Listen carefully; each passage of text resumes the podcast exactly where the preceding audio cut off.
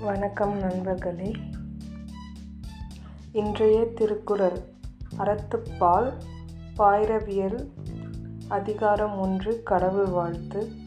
அதில் உள்ள மூன்றாவது குரல் மலர்மிசை ஏகினான் மானடி சேர்ந்தார் நிலமிசை நீடுவாழ் பார் உரைநடை விளக்கம்.